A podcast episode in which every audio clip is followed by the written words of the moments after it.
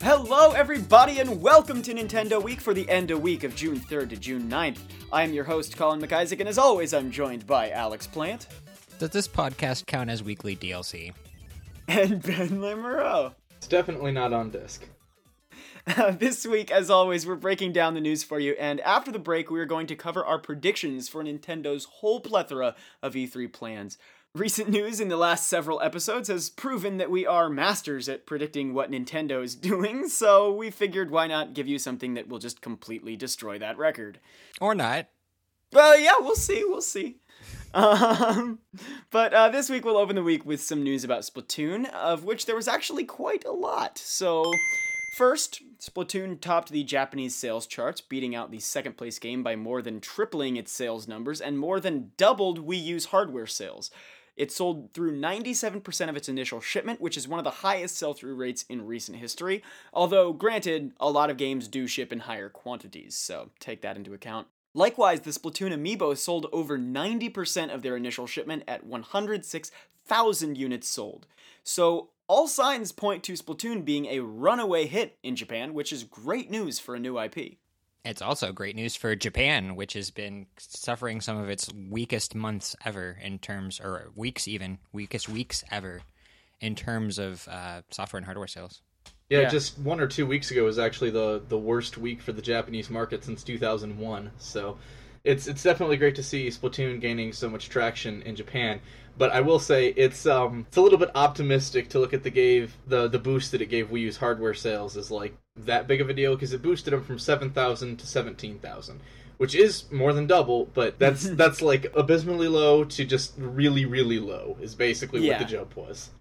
Yeah. It wasn't enough to make it the top selling piece of hardware for the week. Yes, it was, wasn't it? Uh, No, combined 3DS. combined 3DS sales. 3DS oh, was- the combined models. Okay, because I was looking at the chart and I was okay. Right for for a single model, it's number Yeah, one. yeah, yeah. Splatoon's producer Hisashi Nogami was recently interviewed by Nintendo Life, and he revealed some more information about the intent behind the game. First, he explains that they hope Splatoon appeals to all ages, and they think it can. I mean, the core of the game is just making one gigantic, colorful mess of everything, which is basically every child's fantasy. And then you've got the whole street fashion vibe, which is very much inspired by their teenage years. And of course, it's a competitive shooter and just a ton of fun. Now you guys have played a lot more of it than I have, but I, I would say my guess is from looking at the game, it's not something that's going to appeal to gamers of all ages. It comes off as a little kiddish, maybe, Mhm. but that once you play the game, you see that it has value for anyone of any age. Yeah, I think that's a totally fair assessment. I also wouldn't be surprised, however, if even though the game won't be picked up necessarily by the all ages crowd, the primary players wind up being 20 somethings. Uh, at least the players who eh, play online a lot. Yeah, uh, I wouldn't either. Um, that's kind of I feel like the nature of a lot of competitive games, um, especially something like this. I it, there are so many strategies that can evolve here. Um, I feel like the people who are really going to pick it up and be the most dedicated is the sort of competitive community. Yeah, I agree. Already, I've put I put the game down for a few days because of work last week, and I came back to ranked battle, and I was getting my butt handed to me left and right. so the the meta game is definitely, I guess, taking form, and it, it's it's going to be ultra competitive. I think. Yeah, I agree. Um, and I'm looking forward to seeing where it goes uh, from here. You know, what Splatoon 2 and 3 and stuff, because those are inevitably happening. This game is too successful not to. But yeah, I'm really looking forward to seeing where it goes.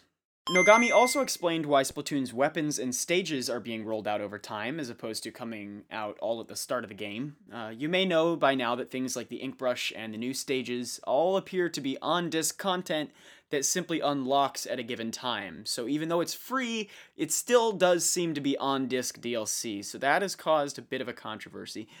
Uh, but Nogami says, we put a lot of effort into every inch of the online stages, so by playing them over and over again, users can get a better feel for the terrain, giving the gameplay more breadth and depth. The characteristics of the weapons and strategies for using them vary with each weapon, and of course, these will vary depending on the stage you use them in, and even what combination of equipment your teammates and opponents are using. And I personally will interject to say that all of that is absolutely 100% true. Uh, he continues, we want users to enjoy each and every single piece of content we've prepared, so rather than provide a lot at once, we're going to be adding them little at a time. Yeah, I think that that's pretty accurate. Uh, since the ink brush has come out, we've seen a lot of people trying to trying the ink brush out. A lot of them have even been getting pretty good with it to the point where mm-hmm. I am, I, I kind of you know facepalm a little when I see ink brushes on the opponent, opponent's teams because I know they're just going to walk up to me and start swinging it like crazy. um, and I don't think that each of the weapons would have their time in the sun had they not been gradually rolling them out. I think people would kind of pick what they're comfortable with to start and stick with that, at yeah. least more so than they are with this approach. Yeah, no, absolutely true. That it, Ben? No comments. No, nothing really dead. Okay. I was expecting someone to have a voice of dissent about that plan, but okay, cool. Finally, he confirmed something that we've had an inkling about for a while. No. The decision to exclude voice chat was made entirely uh, was made early on in development, and the whole two-color turf setup was designed specifically so that voice chat would not be necessary. So just confirmation, really, of what we've been talking about on the show for a little while. What we've written some pieces about Gamnesia. Um, and finally, our last story about Splatoon. Japan is holding the first ever Splatfest this weekend. Now, what's a Splatfest? Um, it's similar to Smash Bros. Conquest mode in that it divides players into two groups and chooses a winner based on online statistics. But during each Splatfest, players will answer a question. For example, this weekend's is whether you prefer eating rice or bread for breakfast.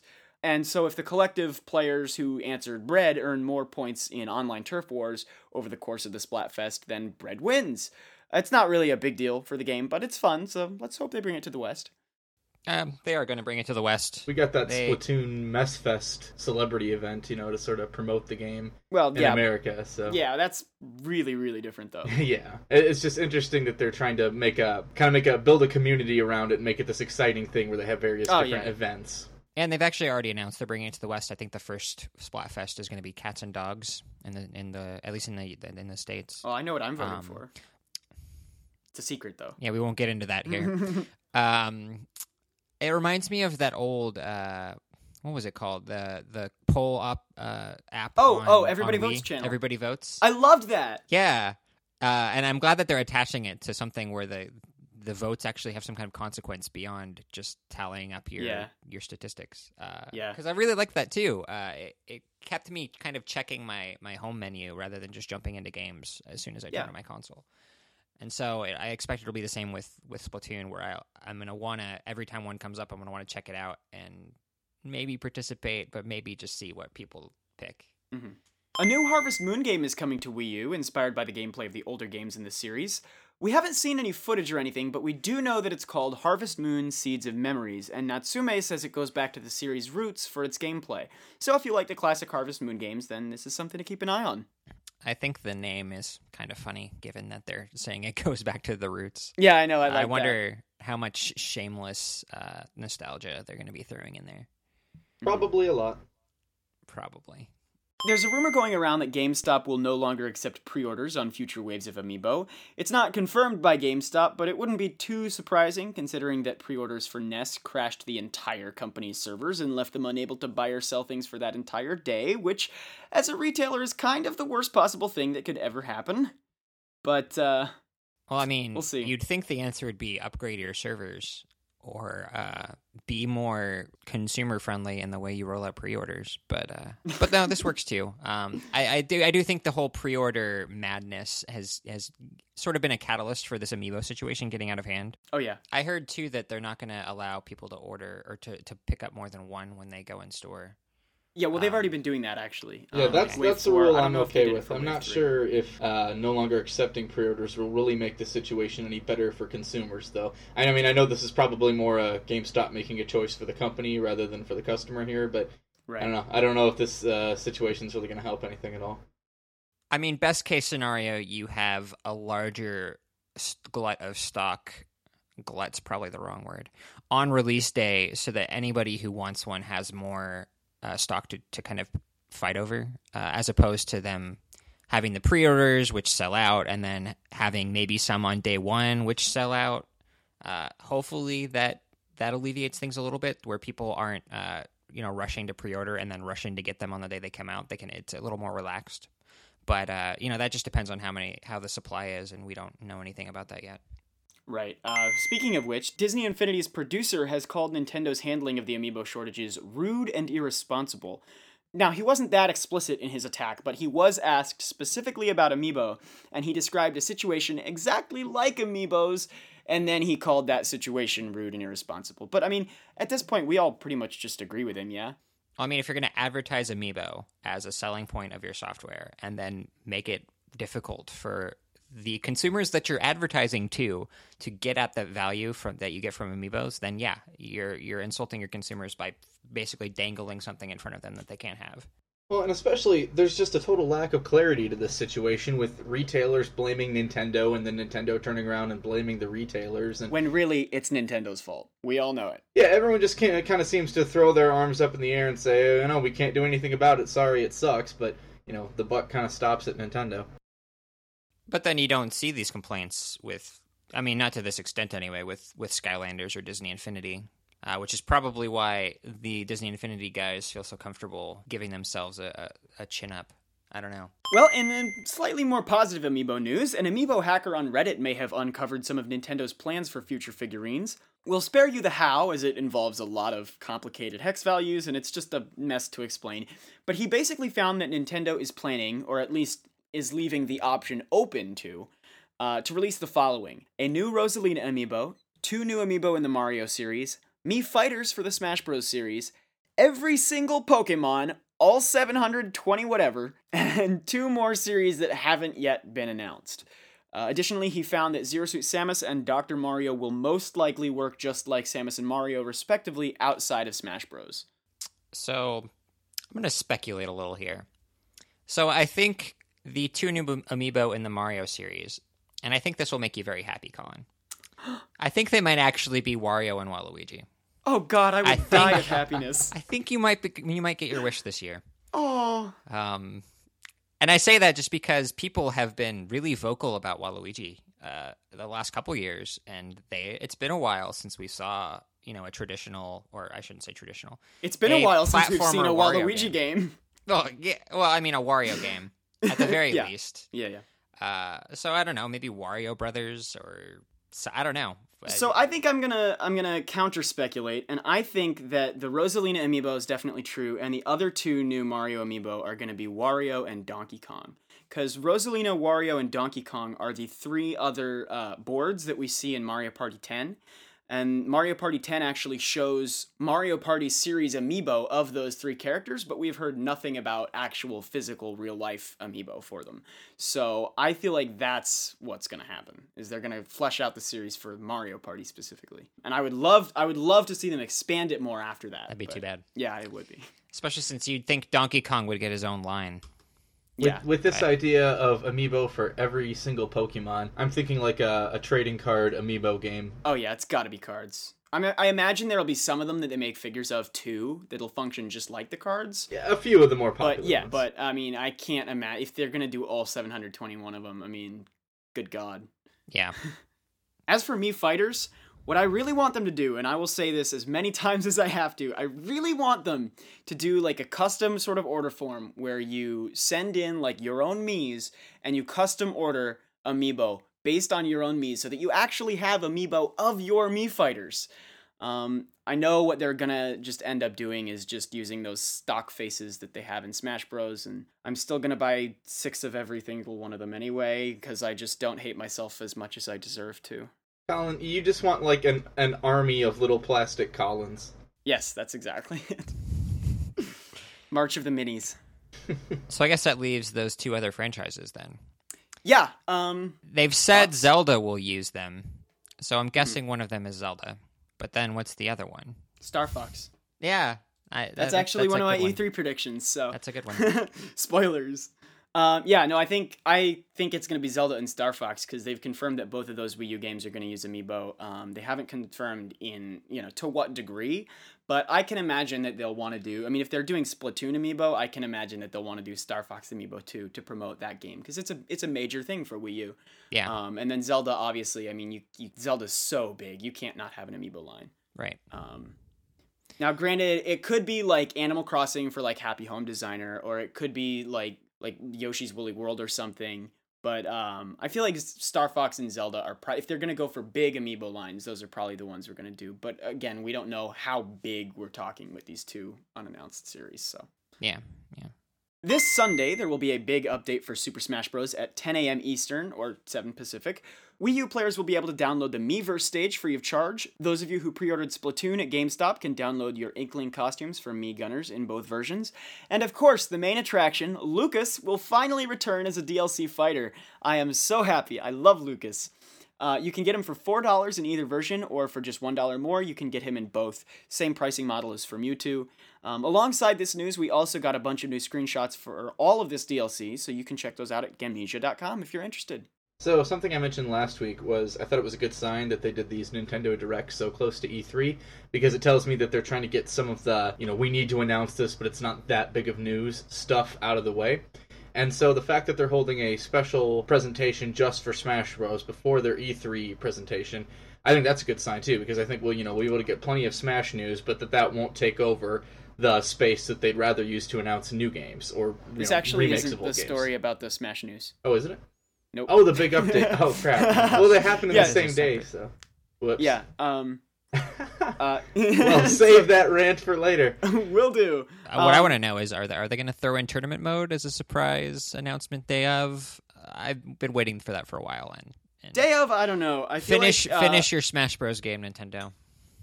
Yeah, I don't understand why it's taking them so long specifically to add that in. Well, especially since it's a legacy mode, it's not a new mode.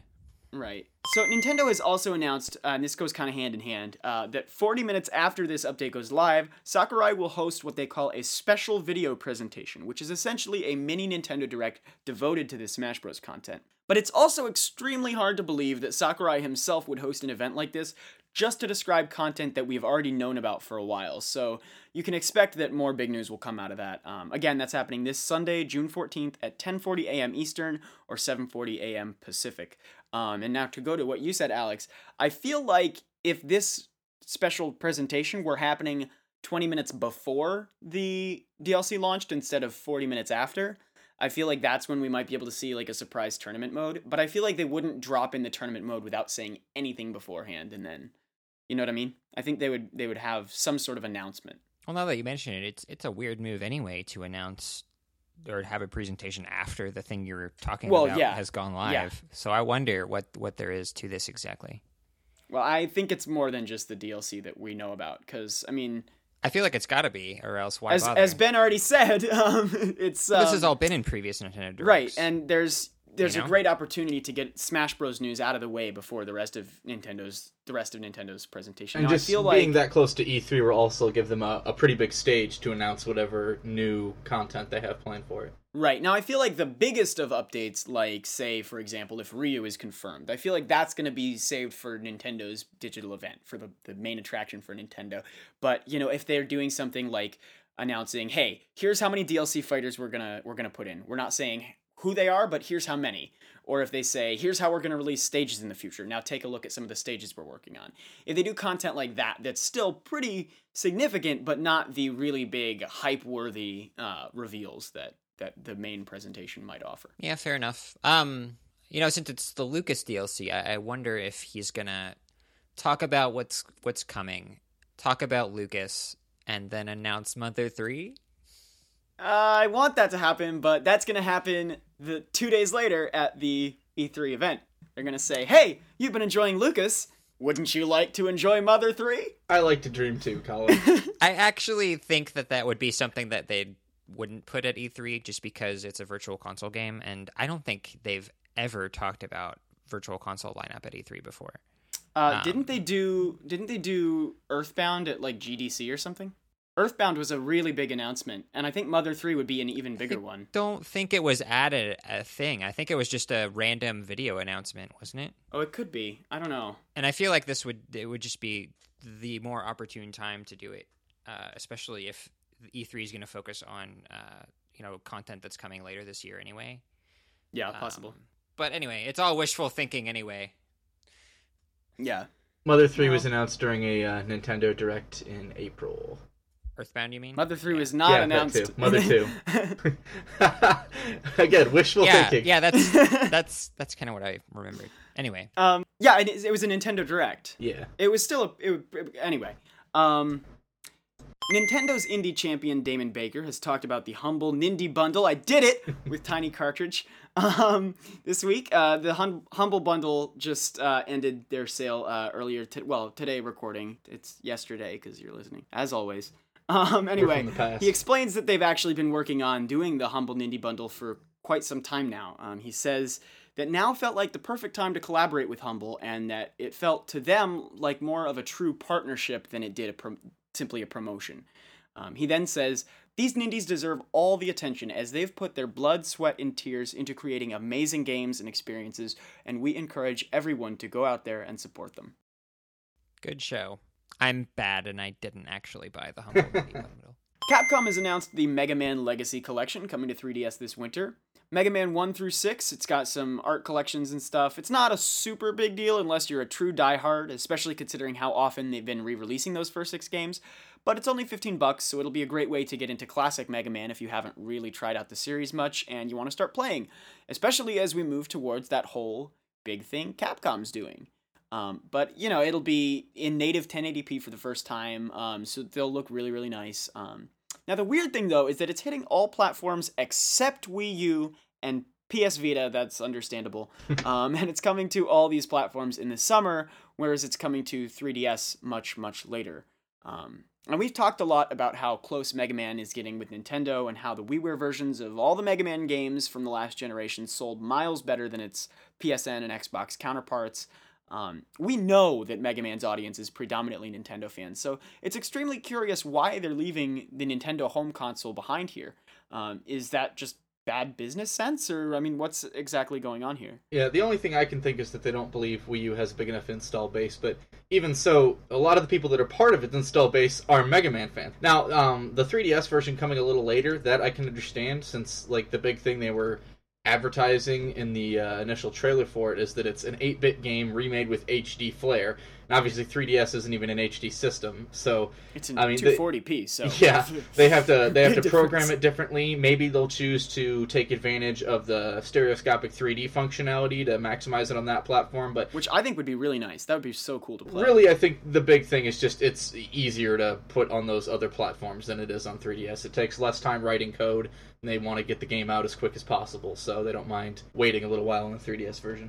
I think it's also worth noting that I would imagine that all of these games that are part of this collection did pretty well when they released them on Virtual Console on Wii U. So I don't think that the opportunity is there like it is on these other platforms. Uh, that leaves kind of 3DS as a kind of weird outlier because it does have the Mega Man games on Virtual Console, but at the same time, I, I don't imagine that uh, the adoption rate has been quite as high as it's been on Wii U, just because of uh, just because of the the whole NES emulation experience on 3DS. Um, mm-hmm. But I think when they bundle them all in this Legacy collection, it'll be such a great deal that I think they're expecting 3DS owners who didn't get the Virtual Console versions to jump on this. Right. But at the same time, I mean, I agree. I completely agree with you. But I would also expect them to think of it the same way for Wii U, because um, I mean, getting a collection anyway. It's, it's a a great deal, as you said, and b um, it's a great entry point. You know, you're not just you don't have to go in and download all six games and play them individually. You're downloading like the actual collection and and this this memoriam of Nintendo of Mega Man's status as you know such such an icon of retro gaming. Well, it certainly as a symbolic move, it's it's a pretty negative one. But uh, but you know we don't we all know that Capcom doesn't approach Mega Man symbolically. They approach it from a pure numbers and business standpoint. Uh, and I, I honestly think that they've been releasing so many Mega Man games on Wii U that I imagine that you know the people who are really interested in Mega Man and on Wii U have been buying up all the games already anyway. Perhaps I don't know. I'm still skeptical that their audience has been completely tapped for Mega Man on Wii U. I'm not entirely convinced that the people who would want the Legacy Collection already have the individual games on Virtual Console, but I could be wrong. We'll never know. Meanwhile, the other Blue Hero is getting a new game for Nintendo 3DS. Sonic Boom Fire and Ice will launch sometime later this year. It's being developed by the people who made Sonic Boom Shattered Crystal, rather than the team that made Rise of Lyric for Wii U. Shattered Crystal was much better received. It got fives and sixes around the board, so rave reviews. But this one looks like it might not be half bad, so we'll see how it goes. Uh, they also confirmed that part of what they want to do with Fire and Ice is fix the slower pace of Sonic Boom Shattered Crystal, so they are actively uh, interested in improving the gameplay of the one they, they recently made, um, which remember, Shattered Crystal was the one that wasn't fundamentally broken. So I guess the really surprising thing about this for me is not that they're making another Sonic Boom game, but that they're now making Sonic Boom games at a faster pace than they're making legacy Sonic games. Yeah, so I mean, they actually talked about this too. They talked about how they want the Legacy franchise and the Boom franchise to exist separately. I think we just have yet to see what they're doing in the Legacy Sonic franchise. Um, I feel like something's got to be coming. Um, but also, given how bad the Legacy franchise is Yeah. lately, I mean, I'm kind of not surprised. And it's the more crucial one to get right in the end. Sonic Right. Boom is at this point a tie-in game, and it's not. Yeah, It's not. Yeah. I mean, the it's primary established. side The, of the, the, cartoon is doing really, really well, and it's they've still got the comics going strong. So I mean, it's it's if you're wondering why on earth they're making another Sonic Boom game, it's because they've got this brand going, and this brand isn't something that they want to give up. So yeah, Yeah, Alex, you you called this on a previous podcast where you said it didn't really matter that the two Sonic Boom games last year sold poorly or got bad reviews. That these aren't necessarily being treated as big gaming experiences, but just a game series to piggyback off of another form of media, just like the shovelware you'd see from any like Disney movie or something. You know, Yeah. maybe maybe a little bigger budget than that, but well, clearly not enough bug testing on the last one. So I, I honestly wouldn't even be surprised if they tried to make this an annual franchise for as long as the show is successful. yeah, neither would I.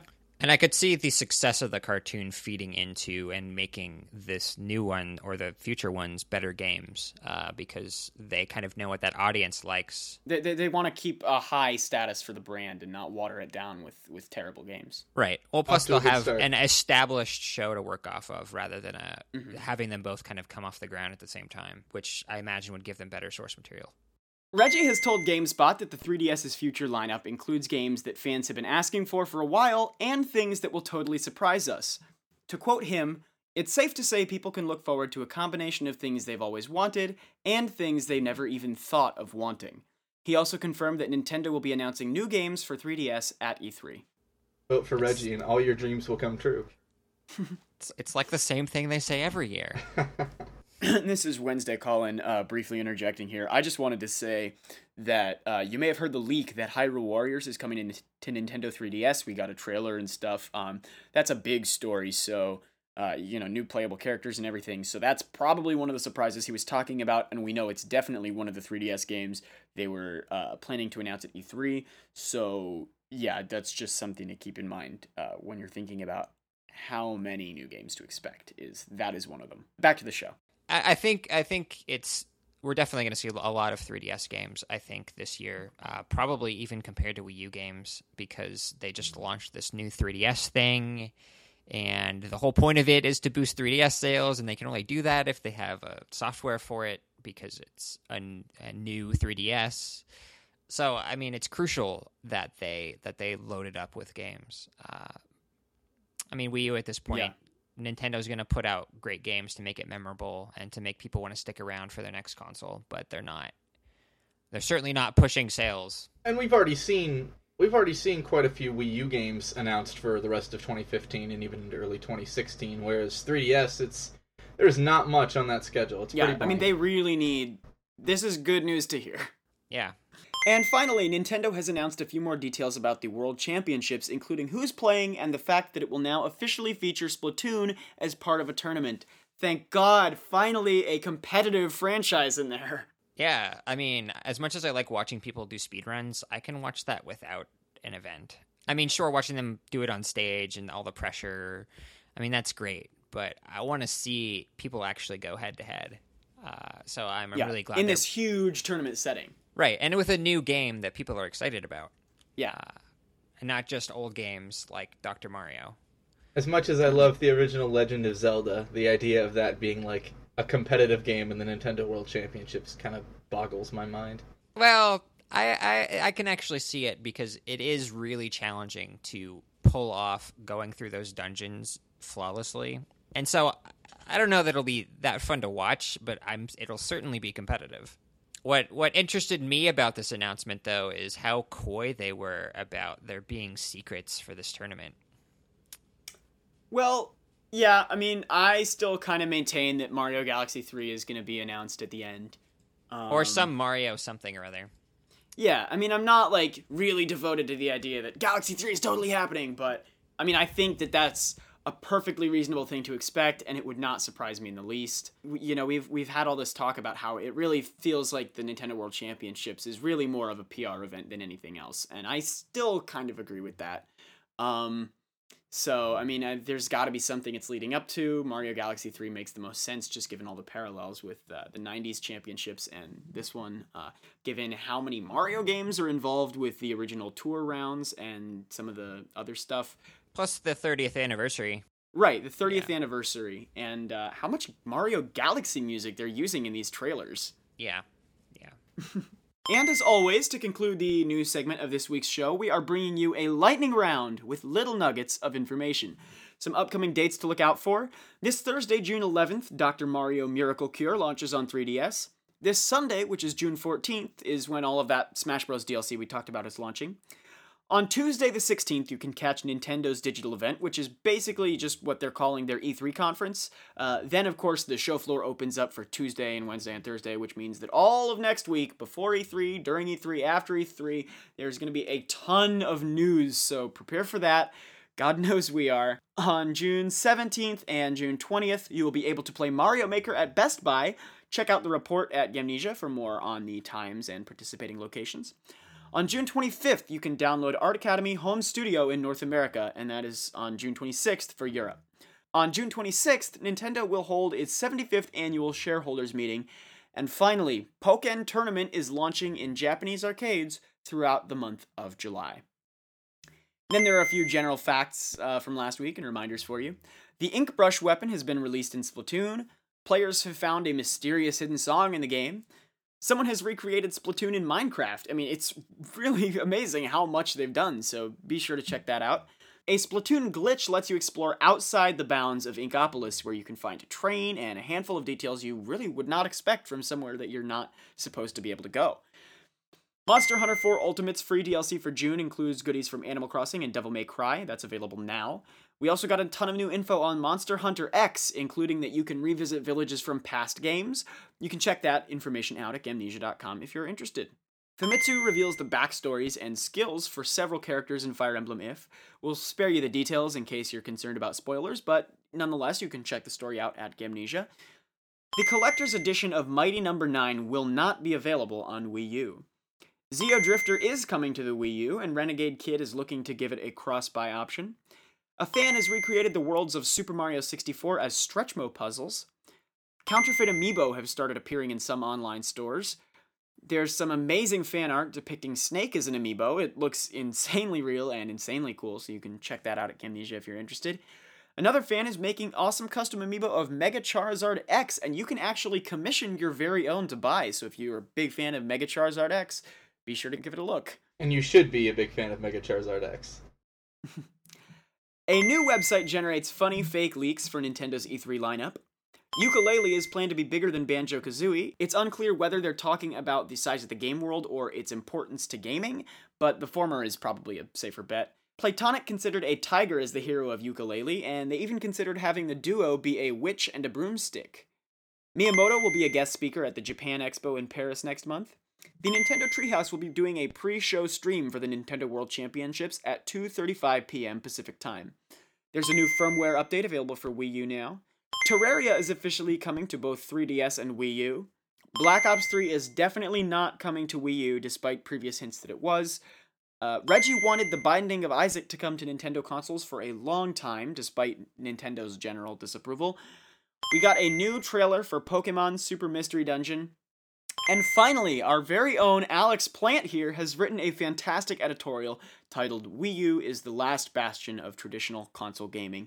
It's all about how Nintendo's stubborn attitudes about gaming have kept them stuck in the past and how that's hurt them in many ways, yet in many others, it's led to some of the best video games ever made. So be sure to check that out. It's a great, great read. I approve this message. So, guys, that is the end of the news segment for this week, but uh, be sure to keep listening because after the break, we are coming back with some E3 predictions. So, stay tuned.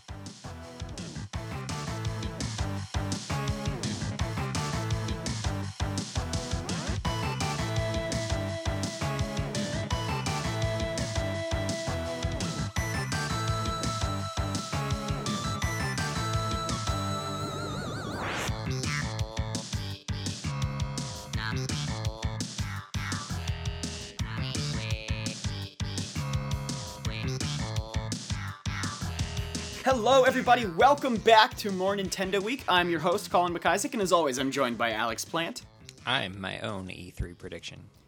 and Ben Lemoreau. I did not predict Alex at E E3.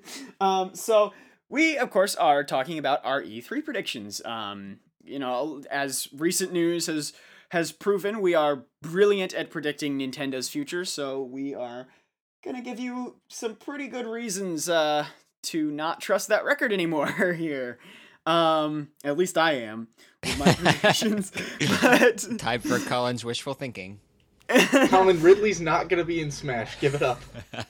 I don't care about Ridley. I care about Waluigi. He's all about Waluigi and K. Rool. He's got the big personality. um, so, uh, yeah. So who wants to start off? I'll I'll say my lock for the show is a 3D Mario of some kind. Okay. Yeah, I'll, I'll second that. Uh, a lot of it's based on, uh, you know, not only what we've been talking about lately, but the fact that we've heard about a new Tokyo EAD game, the extra space on the Mario 30th anniversary site for another game. Uh, I think the American one has two, but the Japanese one only has one. The fact that we have no idea what Yoshiaki Koizumi is doing. Uh, there's just And so he's much. got a lot of history with Mario. Exactly, especially lately. Uh, just a lot of stuff is lending toward uh, N- Nintendo really pulling off the 3D Mario that people wanted but didn't get out of 3D World. All right. So, uh, well, 3D World is the 3D Mario that I never wanted, but as soon as I got it, I am so glad it was there. Yeah, I'm actually I'm actually the opposite. It's the Mario that I actually really wanted because I like classic Mario, and I'm really glad I got it. Oh, I thought you were gonna say and you ended up hating it. I didn't. like, I what? didn't, I didn't That's hate the it. best game ever made. It's I didn't hate it. It's no Galaxy, but I didn't hate it. Yeah. Anyway, so I'll I'll piggyback off of you guys, and uh, my E one of my E3 predictions that I think is not a lock, but pretty likely, is Super Mario Galaxy 3. I mean, we've talked about this so much, I feel like there's not even any need to justify it anymore. Uh, but you know, we know they've been hinting at Galaxy for a while. Miyamoto said the Galaxy series isn't dead. They said they would be interested in revisiting the Galaxy series. Um, they said like don't count Galaxy out or whatever. Uh, so I feel like you know there's got to be a reason that they're saying that. Yeah, and if it's not Galaxy, I at least hope it's some kind of brand new concept game. The- I, I can I can understand fans' disappointment at 3D World because it really was, you know, classic Mario template, except now in 3D, which you know I thought was great because I I love the whole idea of this is what 3D Mario probably should have been from the start. Uh, I mean, I love Super Mario 64 and all, but it feels like people have grown tired of Mario being so stagnant with its content. So it's time for them to open up the lid, make stuff that's as creative as Mario Kart at least, because Mario Kart has been outpacing the core Mario team in the creativity department for a long time. The, I feel like Mario Kart should actually draw more inspiration from the worlds of the Mushroom Kingdom. I mean, that's not to say that Mario Kart is like doing anything bad by any means, but like Sunshine Airport, for example, I thought was great. But then we get things like Sweet Sweet Canyon, and I guess we're getting off topic here, but I feel like I should at least finish my thought. Um, then we get stuff like Sweet Sweet Canyon and like uh, Thwomp Ruins that just uh, like doesn't exist anywhere. Whereas we could do they could do stuff like Choco Mountain and um, Tiny Huge Island would be really cool for Mario See, Kart, and they don't do stuff like that. I'd that. flip and I that feel like around and say they should bring stuff from the Mario Kart universe into the Mario universe. I mean, I also think that too. Um, But, um, they've there've been so anyway. many Mario Kart games, and there's only so much Mario universe to draw from.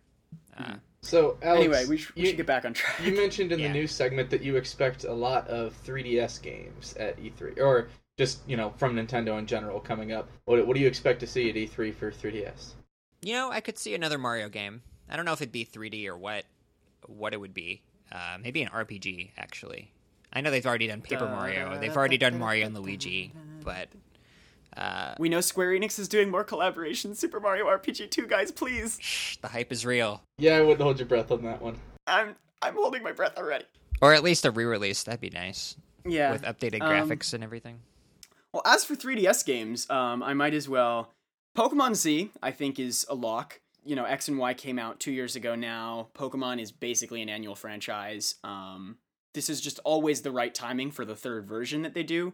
Um, You sure it's not like- going to be Pokemon X and Y too? I was gonna say they might do something like that, throw us a curveball, but I don't know. I mean, do you think that are, are you saying that it would release like holiday season then, announced at E3? I think it would release, yeah, like the the normal Okay. uh, Pokemon time. do you think like that they October, would do that if if they're you know maybe worried it would could compete with uh, Super Mystery Dungeon?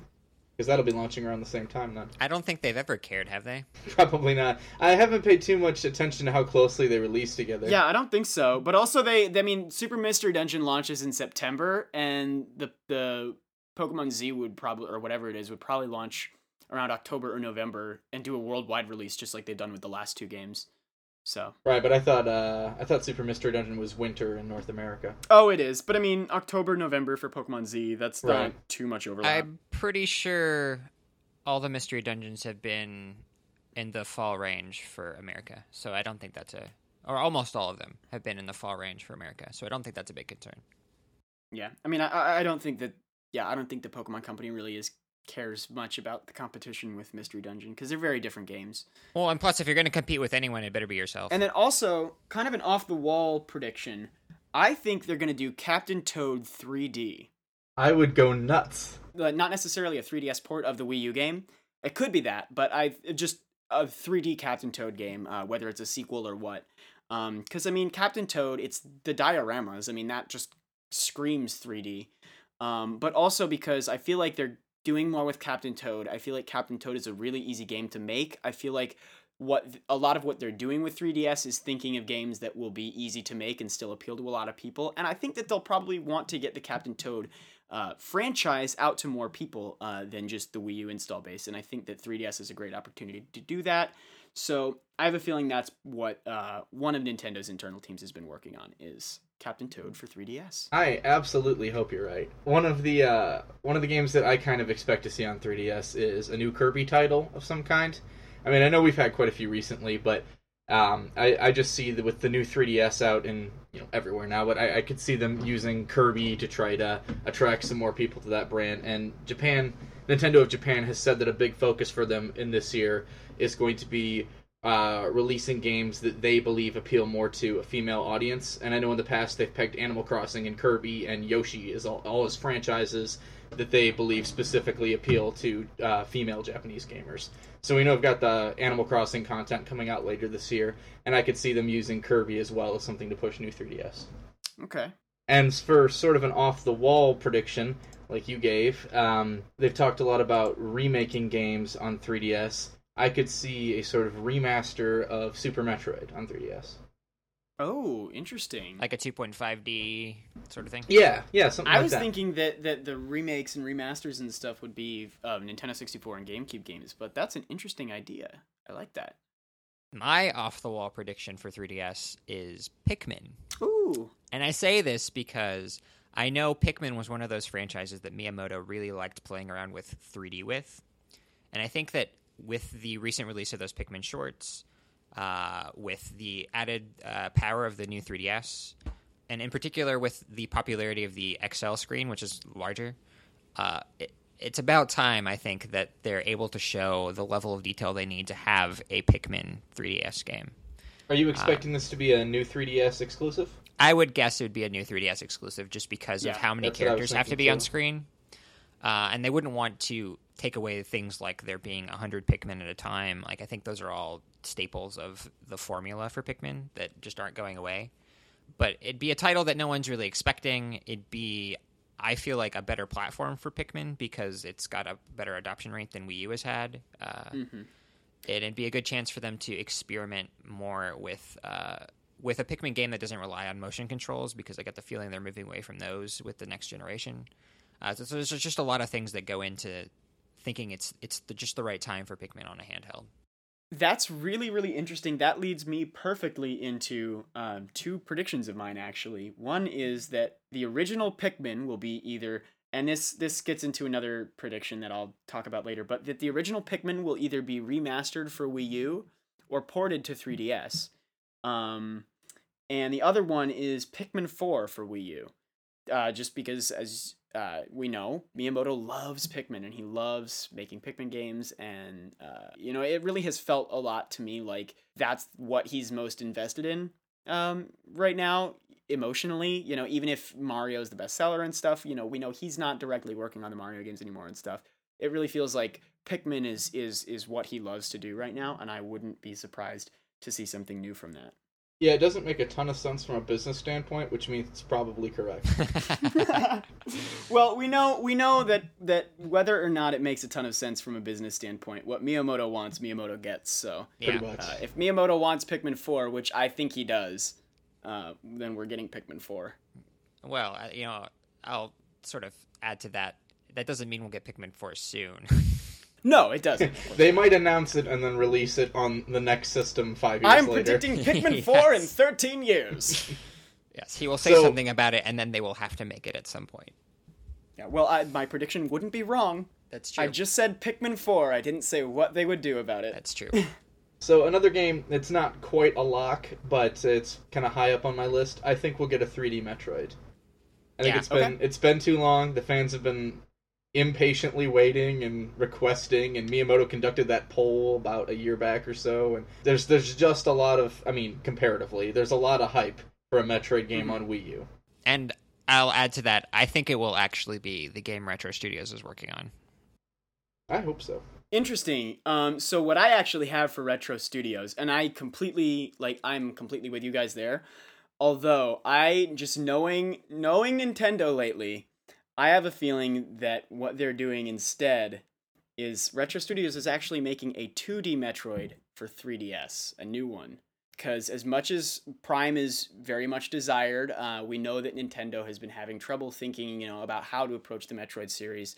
And what they've done a lot in the past with a lot of their other franchises is revisiting the roots. So I feel like what they're going to want to do is retro to revisit the roots of Metroid, make a 2D platformer, well, 2D Metroidvania game, I guess. Um, the, the what leads me to believe this in I, I agree with you it's been way too long but what leads me to believe this is um, the hiring notices that that retro studios was putting out back last september um, and earlier than that even um, they were all talking about like stylized graphics and uh, really really focusing on gameplay. And the the world building that they were talking about felt a lot more like a 2d metroid environment to me than a 3d one now, granted, I'm not a developer, so I don't know whether that's actually true. But to me, it just it really it really had that pull of we're not working on a 3D Metroid game. We're working on something else. One thing um, I do find interesting is that uh, Nintendo has apparently been inquiring about getting Axiom Verge, which is very much a love letter to 2D Metroid style games, Mhm. on either Wii U or 3DS. So, I mean, it, it's just an indie game, so maybe they don't think it would uh, affect anything much, but it mm-hmm. would seem a, it seems a little weird to me that they would be pursuing sort of a high profile Metroid style game if they intended to release a 2D Metroid soon. No, as that's well. that's true. That's a very good point. Well, at the same time, there's it's possible that they want to use the Metroid in 2D wave to you know promote a good indie game and and get some get some mm-hmm. royalties off of the sale. I don't know. Mm-hmm. The other thing that led me to think that it wouldn't be like a Prime style game was that everyone who made Prime what it was is gone from Retro Studios. That's why they worked on Donkey Kong twice, is because all of the first person geniuses who did Prime, the original Prime series, they left to work on Halo 5, they left to work on uh, on Uncharted. I mean, they're they're all out of there. So the same talent is not there and it's possible they're maybe trying to bring in new people to fill those shoes. But um I mean, I think it's also very possible that they're that they're realizing, okay, we we don't have that same expertise that we used to in the first person adventure style. So let's work on Metroid, but do it in a new way. So that's my thoughts. Um, I will gladly eat my words when I'm wrong because I'm sure I'll be wrong on that. I, I kind of have to question that logic, and I only say this because my opinion is that uh, Nintendo developers, when they've been sitting on a franchise for too long, they tend to get kind of cocky and out of touch. And I feel like every once in a while, you need to bring in that new blood who hasn't had experience with this franchise before and can bring a new perspective to it. So even if Retro Studios has lost the talent that brought us Metroid Prime, they've got a whole crop of new talent who would have their own take on it and wouldn't be shackled to the ideas that they had before. okay, fair enough. And they've been steadily hiring for a few years too, Yeah, like fair enough. aggressively hiring. Yeah. Um, so the other thing about Retro Studios, I think, uh, that's very possible is uh, we know that their relationship with Nintendo has become extremely close. They're very trusting, um, and Retro Studios is getting to be a really big franchise and a core part, I would say, of Nintendo as a developer uh, or as a publisher, rather. And so I think it's also possible that they may be working on more than one game right now. they may have multiple internal teams. Yeah, Yeah. Miyamoto said a while back that they're that they're finally to the size where he would trust them to work on multiple games. He didn't, Yeah. of course, confirm if they were, but he said that they were at that point where Nintendo now considered them trustworthy Mm-hmm. to work on multiple projects at once with little supervision. Yeah, and so I also wouldn't be surprised if uh, we got something like uh, like a 3DS Metroid in 2D and a 3D Metroid on Wii U um, close to the same time, sort of like we did in 2002 with Fusion and Prime. And I mean, I don't think that's terribly likely, but I also it's something to consider. I think. It would, well, it'd be a good opportunity for the Metroid franchise, which has become kind of fragmented. Mhm. Uh, I would say between 2D and 3D, it would give him a, it'd give him a chance to reunify it and make it one thing. Not this. What do you mean? Other M reunified it beautifully. Yeah, it, it Yes. united all Metroid fans together in anger against itself. All those rip, ripped sound effects from the Prime games totally made it a unified franchise. Um, no, I think getting Sakamoto out of the picture, and it does sound like he's not quite have at the same has he doesn't quite have the same role that he's had before. He's been put on projects like Rhythm Heaven as his primary games recently. Um, gives that the franchise room to to kind of move on without his strict supervision and guidance. Anyway, All right. I would like to see Retro Studios make their own game and not piggyback off of a existing Nintendo franchise. I think it's yeah, time my, it's my dream would be to see them unveil a new Metroid and a new IP, like as a one. right, exactly. It's one of those Okay. situations where they did such a good job on Prime, and I think the fact that they're a Western studio makes them uniquely qualified within Nintendo to do a follow up to what they had already done, even if the old mm-hmm. developers aren't there. But at the same time, uh, even though they're the only real internal developer that I trust with Metroid or that I want to see do Metroid, I also want them to kind of spread their wings and do their own thing. And I don't know what that would be. I don't. I don't. I mean, I've I've heard people talking about wanting retro to do a 3D platformer, sort of, you know, do what Rare did by jumping from Donkey Kong 2D platformers to a new IP as a 3D platformer. Do you think that's at all likely, or? Maybe. I mean, I'd like to see them do a new genre c- completely. I mean, I don't personally think it's it's likely. Yeah, a, a new genre would be very interesting. like I don't know that Nintendo is necessarily interested in a lot of 3D platformers. They are interested in 2D platformers because they did well last gen, but they didn't really push 3D platformers, and the only thing that really did well was Galaxy. So it makes sense that they're making more 3D Mario's, but I don't know that they'll make more 3D platformers. Mhm. Um, I'd like to see them do an RPG, a fantasy RPG, because we haven't seen a lot of Western fantasy flavor come out of uh, Nintendo's first party uh, lately, especially since Zelda has become very Japanese inspired, and Fire Emblem seems to be going in the same direction. Um, Mhm. So it'd be it'd be good to have a Western game that isn't a shooter appear on a Nintendo console. Yeah. All right. Well, uh, I've got one one last prediction uh, to get out of the way. That's just sort of a, a low ball thing. I think we're going to see one new IP, probably for 3DS, at the show. I actually had Um, that on my list too. Cool. I actually think we'll see a new IP for Wii U, and I think it will be part of the Nintendo Garage program. That's Uh, another good. Yeah. the Splatoon. By one, to be clear, I, I I didn't mean I didn't mean only one. I meant like at Sure. least one. sure. Yeah, yeah. Uh, I just think the Splatoon reveal was so successful last year that it, it I think they're more confident now to start pushing out new properties where they, you know, they've been conservative for the past uh, several years, but but there's no reason to be anymore. Splatoon's doing great. Uh, the community's happy with it. The sales are seem to be going well. Uh, the initial reactions were good. Uh, and plus, they talked about this Nintendo Garage thing. It'd be hard to imagine it as a one-off thing that they're just never going to do again. Oh no, I'm completely with you, and I think they're going to be doing uh, lots of new games from the Garage teams a lot in the future. And uh, I I would have put it on my predictions list if I had remembered that it existed. Yeah. I was thinking about it like just the other day, and then when I came when it came time to write down my predictions, I just completely blanked. Yeah. And I'd hope it'd be another new genre area for them because it was nice to see a, sh- a shooter and it was nice to see that it was still a very Nintendo shooter. Uh, I don't know what genre holes they feel like they still have. I Giant mentioned, robot genre. And that's a genre. Yeah, sure. no, no, no, I meant Project Giant Robot. I mentioned Western style fantasy RPGs, so maybe that's an area they'll they look into uh, if retro's not. Uh, I don't know. So I have a couple more semi-plausible Okay. possibilities. Uh, one is a new Golden Sun game for 3DS. Please. Yes, please, and make it not as crappy as the DS one, please. By please, A, I mean please Nintendo, for one, and B, I mean please Ben, get real. yeah, it's pretty accurate. And the other one, which might be a little more likely, although maybe not at this E3, is Twilight Princess HD. Okay. Yes. With with Zelda being delayed to next year, and then also considering that they said Wind Waker HD only took them six months to throw together, it's not entirely out of the question that they could replace Zelda U in the holiday lineup with Twilight Princess HD. But I, I kind of have a doubt that we'll see it this year. And, Okay. and throw in a straight HD port of Ocarina of Time 8 3D and, and Majora's Mask 3D while you're at it. Just make it a, a full That's not a prediction, is it? My it- God. That's sure. Why not? They did it with Halo, and this wouldn't be an online game, so it's not like it would break. I mean, I don't know. I think that's pretty unlikely. I mean, we've already seen Ocarina of Time and, and Majora's Mask remade in the last couple years, and I feel like they just don't want to exhaust all the Zelda games that they could remake in this incredibly condensed amount of time. You know, because if they do Twilight Princess, then the only thing left that they can remake is Skyward Sword of the 3D Zelda games anyway. And that would mean they've remade everything in this span of four years, and that's that's a really tight crunch. Uh, and then also means that they can't re-remake anything uh, in the future.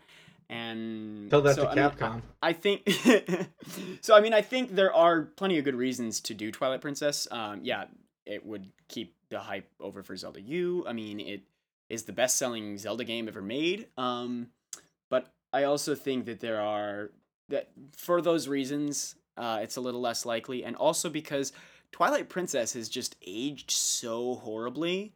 It would take a lot more work than they had to for Wind Waker to update Twilight Princess to look nice on Wii U.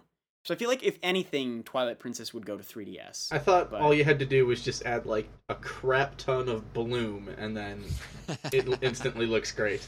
People complained about that in Wind Waker. That would be the worst possible thing to do Yeah. for Twilight Princess.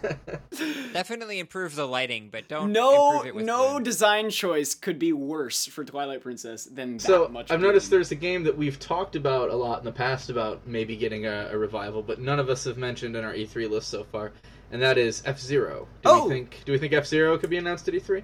Uh, so is that a question or is this a prediction from you? Because if it's a question, it's a great le- uh, segue into one of my predictions. It is just a question. All right, well then, my prediction, I think we are going to see a not necessarily a branded line. Um it might be a branded line or something like that, like maybe New Play Control was, or like how they ported a ton of Super Nintendo games to Game Boy Advance. Um, but I think we're going to see a bunch of GameCube games revived in some way um, at this E3. And I think, uh, you know, b- between 3DS ports and Wii U remasters, I think we're going to see that. And I think that they are going to remaster F Zero GX for Wii U. Uh, because then that would still be an F Zero game. It would still be in gorgeous HD on Wii U, but it would not be, um, you know, they wouldn't have to do the full development resources for actually making a new F Zero game. So it would tide over fans, and it would be just, just little enough work that they could make it. I think And, and a good way to, to um, gauge interest to see if it's worth making an actual fully Absolutely. sequel. Yeah, absolutely. And um, we we also know that they did the whole software for Wind Waker to port GameCube games to Wii U, and I mean, there's no way that they're not going to be using that for more games, whether it's Mario Sunshine or Pikmin or even Chibi Robo. I would love to see. That's not happening, but um, but I think they're going to do something along those lines with GameCube games. Yeah, I agree. Uh, and, and I don't think they'll all necessarily be the dramatic remasters that Wind Waker was, but I think it would be a good way for them to uh, throw in GameCube pseudo backward compatibility. Uh, and those games, I think, of all the games that they've made, would benefit most from an HD Yeah. retouch, uh, at least from all their legacy uh, platforms.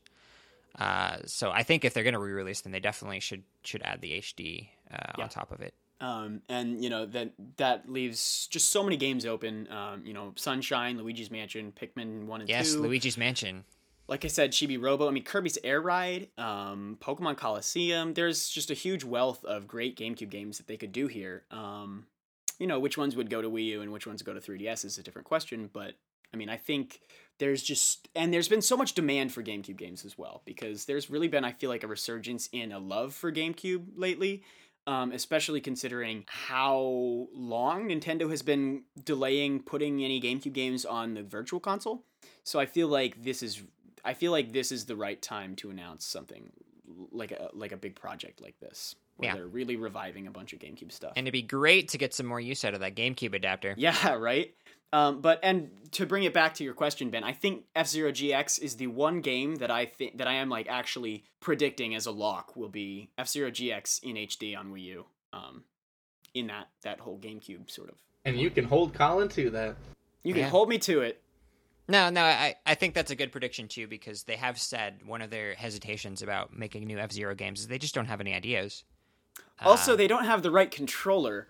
yeah, That's a terrible excuse. Yeah, But well, at least I mean, with F Zero GX, they already had the controller, so they don't have that excuse anymore. exactly. Have any of us talked about Animal Crossing yet? Nope, and I'm not going to because I don't think that's happening. Besides Happy Really? Home Designer, really? I actually think it's happening. okay.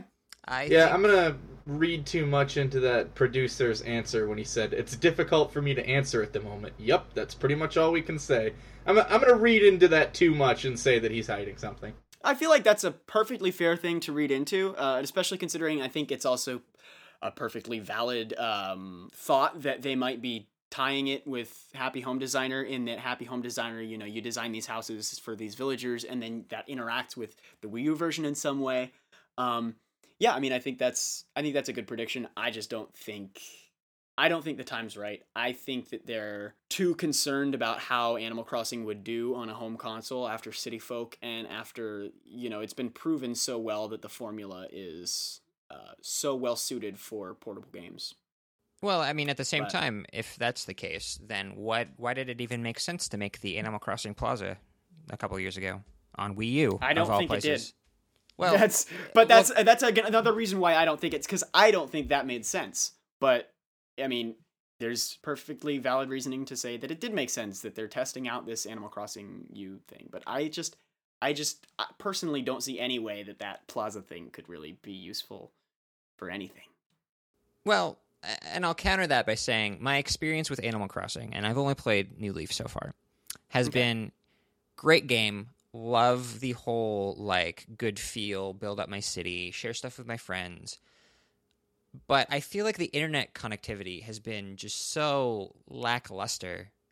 And I think a console would give them the chance to really amp it up in that department, uh, especially if their next architecture is going to be more internet focused. It'd be good for them to get started on ideas now and start experimenting now so that when you know the next generation of animal crossing comes along they're actually building on something and they're not building it all from scratch Mhm. uh, and i think that's kind of what they were trying to do when they released the animal crossing plaza so i don't see them not following that through to its logical conclusion Yeah, no, yeah, no. I mean, that's perfectly valid. I would not be at all surprised if that happened. and plus i think it, it'd just be a relatively cheap game for them to make on wii Okay. u Yeah, And Yeah, goodness knows that Wii U needs some padding to its lineup, and it's not going to be AAA games at this point. I mean, there'll Yeah. there'll be Zelda, there'll be maybe you could count Star Fox. I don't know, probably a Metroid game, but like, what else? Animal Crossing would be a good filler title, just like it was on Wii.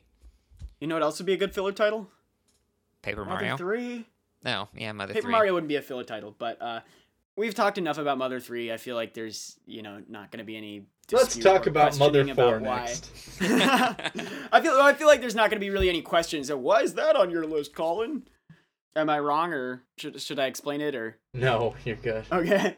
It's a Um, franchise that's come too far to the forefront with Smash Brothers for them to continue to ignore this game, Yeah, that's a really great way to put it. especially with Lucas actually Yeah. coming back.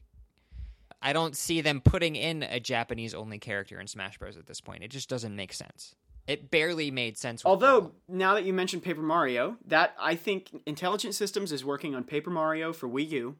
I think it's going to be the classic Paper Mario gameplay from the first two games. Um, yeah, I mean, I don't see anywhere else to take this prediction, but I think it's happening. I hope slash want to believe that that is correct.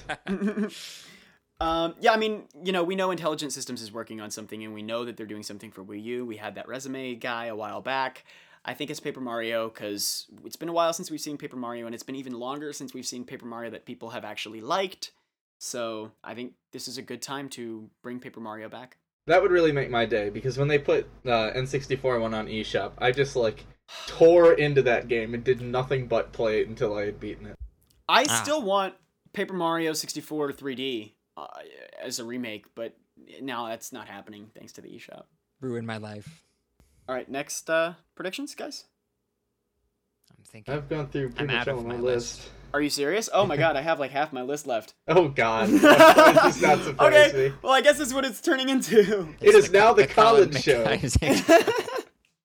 Well, uh, here we go. Let me uh, get on my glasses here. Um, I think Next Level Games is working on Punch Out for Wii U. Um, we've seen a ton of Punch Out content lately. I mean, just moving beyond Little Mac and Smash Bros. Um, we've heard a ton of Punch Out music in a lot of Nintendo's recent promotional videos, especially the E3 and Nintendo World Championship promos. So that leads me to think that Punch Out is going to have something to do with either uh, Nintendo World Championships or the promos. It's possible that Punch Out Wii U might be the the final game that they reveal um, as a competition thing. But the interesting thing I think about Punch Out Wii U, we know that Next Level Games was talking, or a guy wrote on his resume, uh, like how much fun it is to be surrounded by Nintendo IP. And I can't imagine him saying that about Punch Out alone. I think what they're going to do is they are going to put in a lot of amiibo functionality for Punch Out Wii U. You scan in amiibos and or amiibo and you will get to fight that character in a boxing match. You That'd know, be like pretty Donkey cool. Kong, Bowser, Wario, maybe Captain Falcon, um, Maybe Captain Toad. maybe Captain Toad.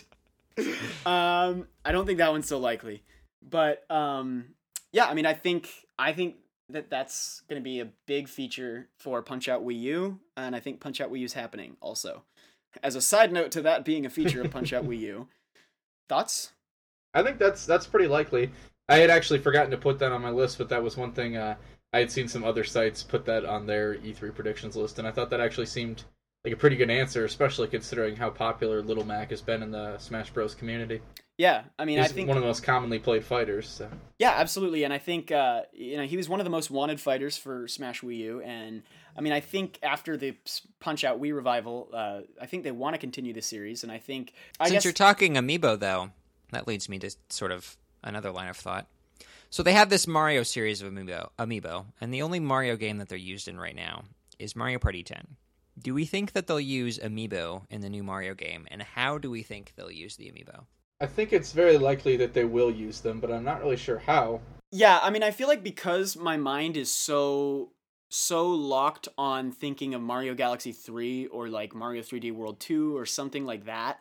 I mean, unless they do like a really new gameplay style for Mario, I feel like the only way they could use Amiibo is by doing things like um, either unlocking like themed levels based after a character or doing something like just, you know, finding an extra one up or something in, you know, something like Hyrule Warriors' reward system, you know, get this many star bits or whatever. I could see something kind of like Splatoon, where you have challenges based around using specific characters. Um, I don't know if that Using that the means... characters to play as. right. Well, I mean, maybe all what I was of the was like characters will levels be based playable. on characters. Like we saw Captain Toad has like a Donkey Kong arcade level. Uh, I was thinking something like like where if you'd scan in the Donkey Kong amiibo to the new Mario game, you'd unlock a level that's based on the original Donkey Kong. You uh, unlock a level that's based on the original Zelda for Link, stuff like that. I don't know that locking exclusive levels behind Amiibo is something that I could really see Nintendo doing in a 3D Mario game. I could see Okay. that really pissing off 3D Mario fans. No, But I Especially think- if there's a shortage of amiibo, Yes. which there will be. which there well there aren't for the Super Mario series though. Next, I think, and this I think is absolutely happening. I think they are going to uh, announce a new SKU for the Wii U. And I think that the main reason that they're going to do that, I don't think it's going to be about a redesign or anything, although maybe they'll have like, you know, extra gamepad battery, something like that. But I think the main reason they're going to do it is to have a new model with more hardware store, uh, more hard drive storage.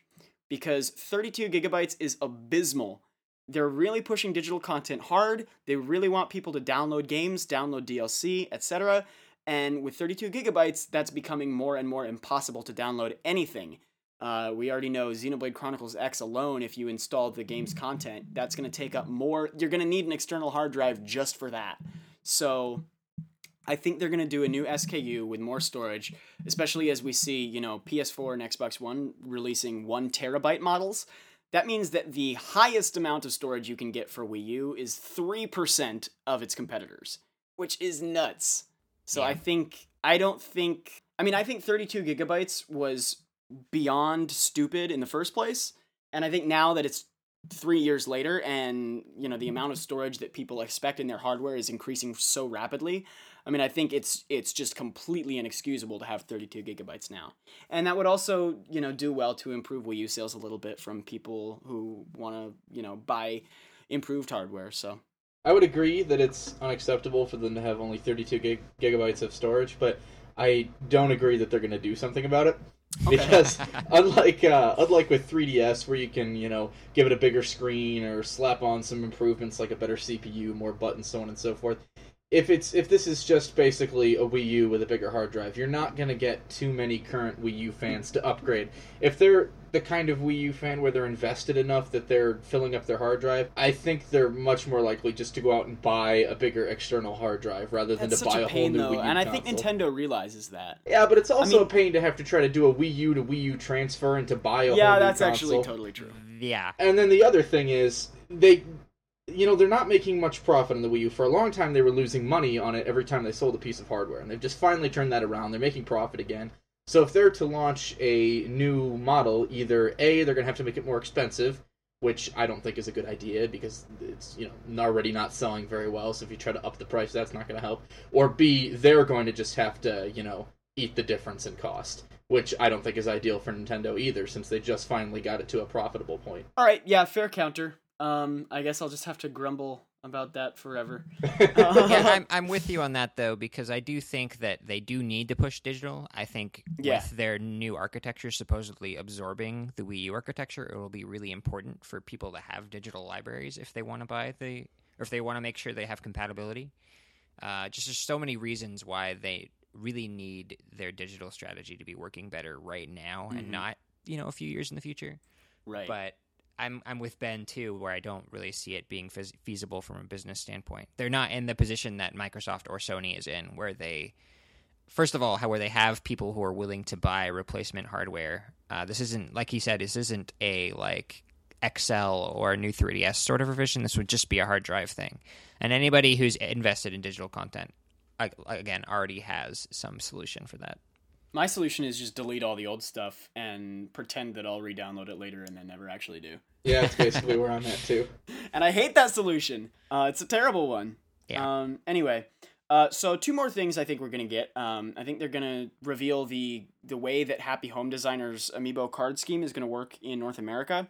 Uh, whether it's a forty dollar game to start or it's a free to start game, and you you know whatever it is, I think they're gonna reveal that model at E three, and I think we're gonna get Mario Kart eight DLC, a third pack, because I think Mario Kart eight has just I think I'm not sure that they ever planned to do more than two for Mario Kart 8, but I think that given the extreme success that the DLC has seen and how much it revitalized interest in Mario Kart 8, turning it turning Mario Kart really into a sort of evergreen game rather than just a release once and done. Um, so I think that's what they're gonna do. I think they're gonna do another DLC pack, and it might be just one cup this time. It might be two again, um, but I think we're gonna see something there. Two cups plus battle mode, please. Yes, a new battle Go mode for would be it. fantastic. I think one cup plus battle mode is more is more. I really hope that you're case, right. but- I, I hope that we get more Mario Kart DLC, and I think it would be a great business move for Nintendo, just because of how popular the game's already been, and you know how highly ra- rated and critically acclaimed it all is. They should definitely keep that going. But uh, the the one thing that makes me kind of disbelieve that it's going to happen is that they've already said Mario Kart's producer is in charge of their smartphone division, and they plan to release their first smartphone game this year, and then over the course of the next year after that, the next year in a few months actually release four more.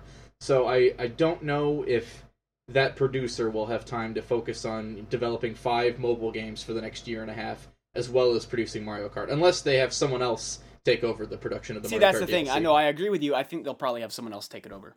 Yeah. Yeah. Second to last thing here.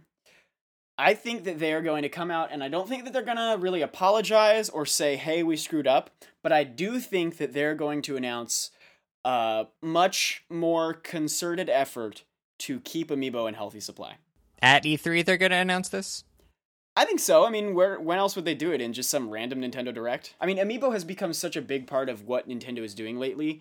We're gonna get a bunch of Amiibo. Uh, The last Nintendo Direct was basically all Amiibo announcements. So I think we're gonna get some big Amiibo news here, and I think that the biggest thing that they could do, and I think that the thing that is probably most important to them right now, because Amiibo sales are getting really limited by the terrible, terrible stock that they have. So I think that it's it's finally time where they're gonna say, look, we need to fix this. And I think it's just gotten too I think it's gotten too much bad press at this point. If this is a big E3 announcement, like you think, I will disagree on them not apologizing. If if they Really? announce something about like fixing amiibo shortages, I guarantee you Iwata will say, uh, "Please understand." That's not an apology. I think he will say, "Please understand. Please understand. You know, we we didn't expect this. Please understand." But I don't think they're going to say, "We're sorry that we that we screwed up so badly, and we we're sorry that for the last eight or nine months that we've continued to screw up and continued to say nothing about it and continued to not learn from it." I don't think they will say that verbatim. No. No, I don't think they'll say any of that, and I don't think they'll hint at any of that. I think he's just going to say, "Please understand. We underestimated, but now we're fixing it." Yeah, they've they've already they've already released press releases apologizing in the past, so I don't see any need to Yeah, to I actually mean- apologize on the E3 stage. But I'm anticipating a please understand. This will be talked about at E3, but I do not think it will by any means be part by of their Nintendo. digital event. Well, no, it might not be part of their digital event. I'm not making all of these predictions for digital Or event. should I say, even part of their actual E3 proceedings? It will come up in interviews, and I bet that's when they'll talk about it. Yeah, no, I mean that's that's very possible. I I'm not saying that this is going to be during the event. Um, but finally, th- this is one thing I do think will be either during the event or during the Smash Bros thing. And this is my final prediction, guys. So you can you can breathe easy. Um, I think that we are going to see Wolf and Roy uh, confirmed to return to Smash Bros. I think we're going to get a trailer either for both of them together or for each of them separately. Um, and I think one newcomer. And I think the only newcomer that I can imagine that would be as, you know, uh, big a reveal as E3 merits would be Ryu. Um, at the same time, I don't think that Ryu is a particularly Sakurai choice for a new character. And so I'm I'm still kind of skeptical of the rumors because uh, Sakurai has said many times, you know, we don't think that fighting game characters should be in Smash Bros because it's just too obvious what they'll do. They won't be fun. Um, I think we were talking about how Nintendo has, and especially Sakurai, has a big eye for authentically replicating um, the feel of playing as a certain character from their native game in Smash Bros. Especially, you know, they, he did it so well with Mega Man. It's great with Samus. Um, but but if you think about the way that the mechanics of like jumping and attacking work in Street Fighter, that would be a horrible transition into Smash Bros. It would be a nightmare. And so I mean I'm not I'm not saying that Ryu is impossible, but I for those reasons I don't think that it's something Sakurai would really want to do. Um and so I have a feeling that the music that we heard about was just like a stage song, like new music added to Smash Bros from Capcom because they're working with Capcom with Mega Man. I'm skeptical about Ryu also, but for totally different reasons, and those reasons mostly revolve around Capcom not Street really Fighter playing V. nice with Nintendo about Street Fighter lately. Yeah. no, Um, and that's that's also completely valid. I think if there's going to be any like third party newcomer that's in that sort of category, it would probably be Snake returning to Smash Brothers. Yeah, that's that's also um It's know, a company that they haven't represented in the game already. It's a character that's already been in Smash Brothers, and so there are Yeah. fans of Snake. And yeah, Metal Gear has not come near a Nintendo console outside of that one Metal Gear Solid 3 remake. I'm skeptical of Snake only because but- Sakurai said he never even considered Snake to be in Smash Bros. 4. So it's not it's not that they thought we'll cut him out, it's that he never even thought of of ever including him. in the absence of any of this Ryu talk, I would ne- I would have thought the th- the same thing about Ryu. So from that perspective, I think he's more likely than Ryu, but that doesn't mean by any means that I think he's actually likely. Given Uh-huh. its given its immense early success, I could see Inklings being announced for Smash Bros as well as part of the E3 yeah, I think I think that's totally possible. I think Inklings are probably something that they want to have in Smash Bros. Um Plus, I think to date we haven't seen a costume represented that wasn't from a franchise that has a rep. So there's that, right? uh I'm thinking and I think that's right. I think that's right. But I also, uh, you know, part of me also wonders whether the Splatoon costumes mean that Inklings won't be happening. Uh, it's I don't know. I see. I could see it going either way. Um, but I also think that Inklings wouldn't drum up the amount of hype that they would want to do with like a newcomer reveal at E3 because the E3 reveals are always it was Solid Snake, it's Mega Man, it's um stuff of that caliber. Um, Maybe so, not as yeah. the sole newcomer that they talk about, but if it's one of maybe two newcomers, that would be another Yeah. story. You know what would be actually a really big announcement? Hmm. Ridley. really big indeed. Ridley's already in Smash Brothers, Colin. Uh, no, he's not. I, don't, I don't think Ridley's happening. That's not.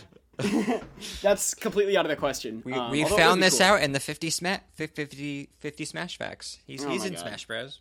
Oh my Nintendo. So is Chrom. Chrom's also in Smash Bros. Oh my God. So is Alfonso. uh, Okay, that's it for my predictions. How about you guys? I think I think you guys finished a long time ago. yeah, sorry our about that. pretty well exhausted. All right. Well then, before we sign off, I want to let you guys know that our plans for the show next week, um, because you know next week is E3, and that's uh, that's a lot of work. But we're gonna be doing two episodes next week, uh, one on Tuesday and one on Wednesday. Uh, those are gonna be coming out probably late at night Pacific time.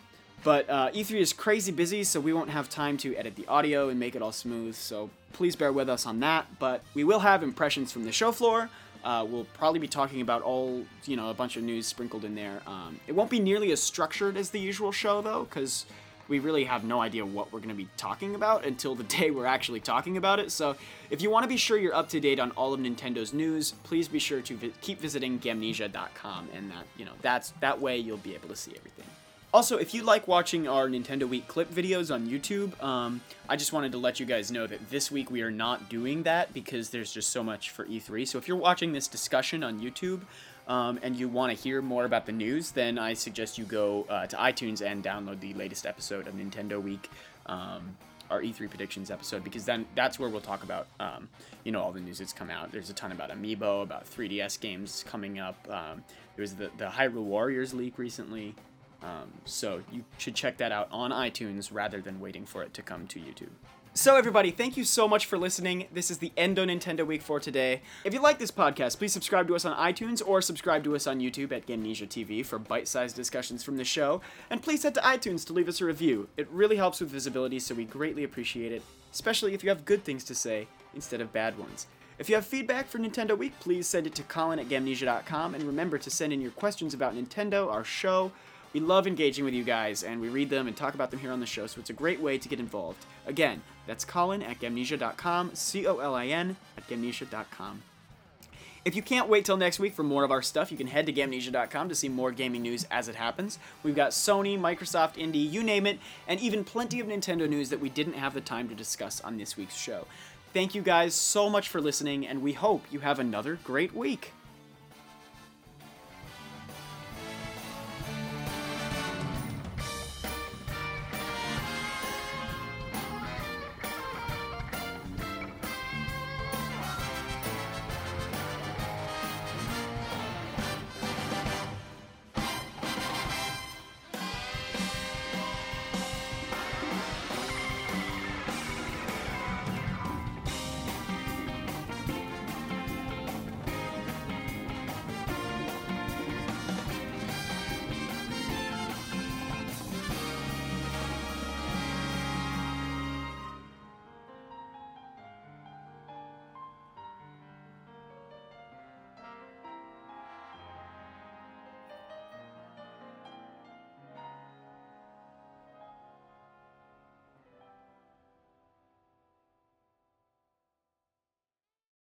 If you're a big fan of Mega Charizard X, be sure to give it give it a check out.